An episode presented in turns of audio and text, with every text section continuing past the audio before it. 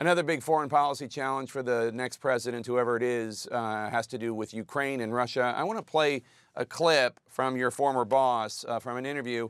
This is how he said he would handle Putin's uh, and he, how he would re- resolve the conflict in Ukraine uh, when it comes to Russia's invasion, uh, illegal war against the Ukrainian people. Take a listen. I would get him into a room, I'd get Zelensky into a room, then I'd bring them together and I'd have a deal worked out. I would get a deal worked out. I mean, bringing Putin into a room, bringing Zelensky in a room, I would have a deal worked out. Do you consider that a serious answer to the question of how to end this war?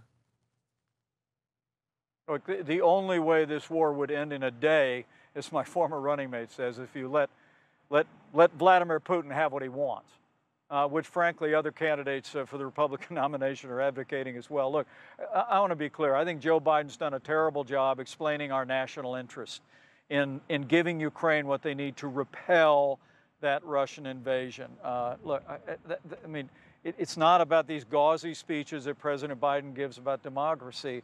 It's that I know uh, that if Vladimir Putin overruns Ukraine, it will not be long, Jake, before he crosses the border of a country where our men and women in uniform will be required to fight under Article 5 in the NATO treaty. So I, I stand on that old Reagan doctrine that if you're willing to fight our enemies with your so soldiers on your soil, we'll give you the means to fight them there so we don't have to fight them.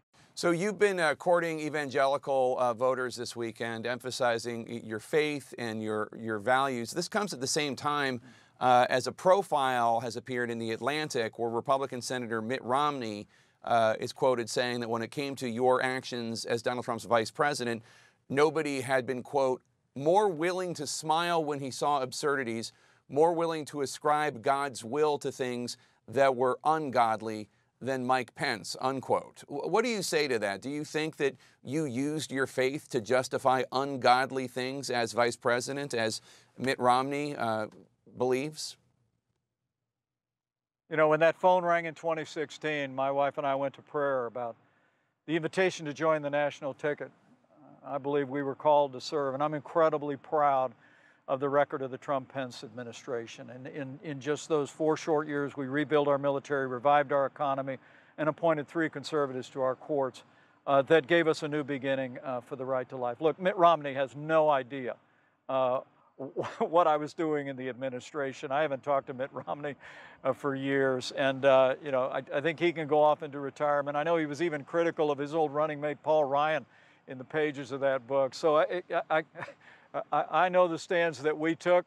I know the stands that uh, that we maintained, and I'll, I'll, always believe that we were called to that fight. And I, I believe in this moment that my family's called now to step forward here in Iowa on Capitol Hill right now, Speaker McCarthy is struggling to unite House Republicans behind a plan to avert a government shutdown. He's facing a revolt by some more conservative members of his conference who are demanding major concessions uh, when it comes to spending, threatening to oust him as Speaker if he does not comply. Do you think that the House Freedom Caucus uh, should hold the line uh, and keep pushing McCarthy, even if it means a, a government shutdown? Uh, or do you think a shutdown would be a mistake? Look, I, I think House conservatives are the last line of defense for taxpayers in Washington, D.C., and I strongly support their effort to stand firm and demand uh, the, the, kind of budget cuts necessary to make a small down payment on fiscal responsibility and reform. You, you remember back in the day, Jake, after Hurricane Katrina, I, I led the effort. We stood firm.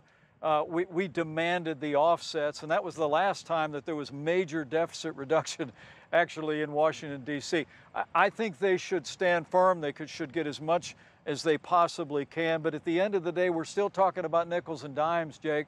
Uh, we, have got to have leadership in the White House, different than Joe Biden, whose policy is insolvency, uh, different than Donald Trump, whose position is exactly the same as Joe Biden.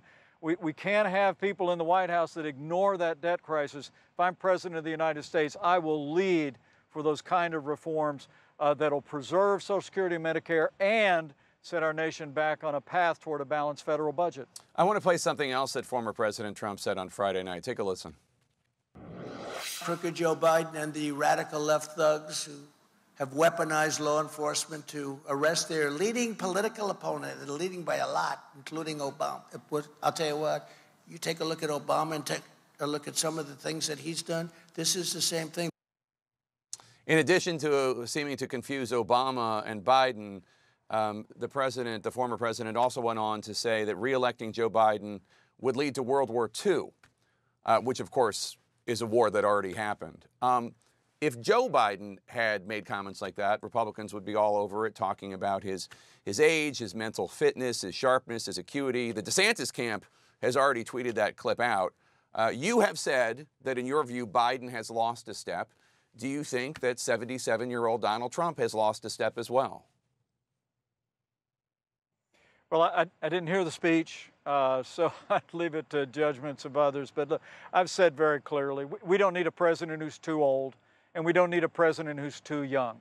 You know, I, am in this race uh, because I, I believe that I, I will bring the experience, the energy, and the commitment to a consistent conservative agenda that's going to be necessary to turn around the failed policies of the Biden administration that have weakened us at home and abroad. I think, as I, as I said a week ago in New Hampshire, Jake, I think we've come to a Republican time for choosing. I mean, when, when Donald Trump ran for president in 2016, he promised to govern as a conservative. For four years, we did govern as conservatives. But today, Donald Trump makes no such promise. Uh, he's embracing the politics of appeasement on the world stage, walking away from our role as leader in the free world. Uh, he's willing to ignore the debt crisis facing Americans uh, and he wants to marginalize the right to life. I think as people come to know us, as we continue to travel here in Iowa and New Hampshire and other states around the country, uh, they can see that I am the most consistent and the most qualified conservative. I'm going to be ready to lead on day one, put those policies back into effect that have not just secured victory for the Republican Party, Jake, but more important than that, they've achieved real prosperity and real uh, security for the American people, and they will again starting in 2025. Just to clarify, is 77 too old to be president? I, I think that's a judgment for voters. I, I, I, trust voters to make their decision, whether it be the mental competency of people or whether it be their age or energy level. again, I say to you, we don't need a president who's too old. We don't need a president who's too young. We need a president with the experience and the commitment to the conservative agenda that I bring. Last question, sir. Uh, the medical community would certainly herald Operation Warp Speed as one of the, the uh unqualified successes uh, of the Trump Pence administration. The FDA and CDC uh, formally approved a new COVID booster shot this week. They're encouraging all Americans six months and older to get it. Are you going to get your booster shot? You know, we haven't made a decision on that yet as a family, but I, I think every family ought to make those decisions. I mean, let, us be very clear. I, I'm incredibly proud of what the American people accomplished during the worst pandemic in 100 years. And the fact that American innovation developed not just therapeutics, but three safe and effective vaccines was a medical miracle.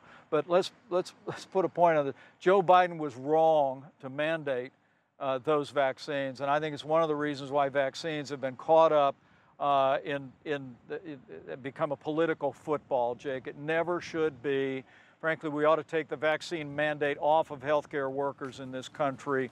Uh, and and I, I, I, think every American should just evaluate their own condition, their own family's health, make those own decisions, but never, ever again should we be mandating vaccines in a situation like we went through in 2020. Vice President Mike Pence on the campaign trail in Iowa, thank you so much uh, for joining us. Uh, good luck out there. Have fun.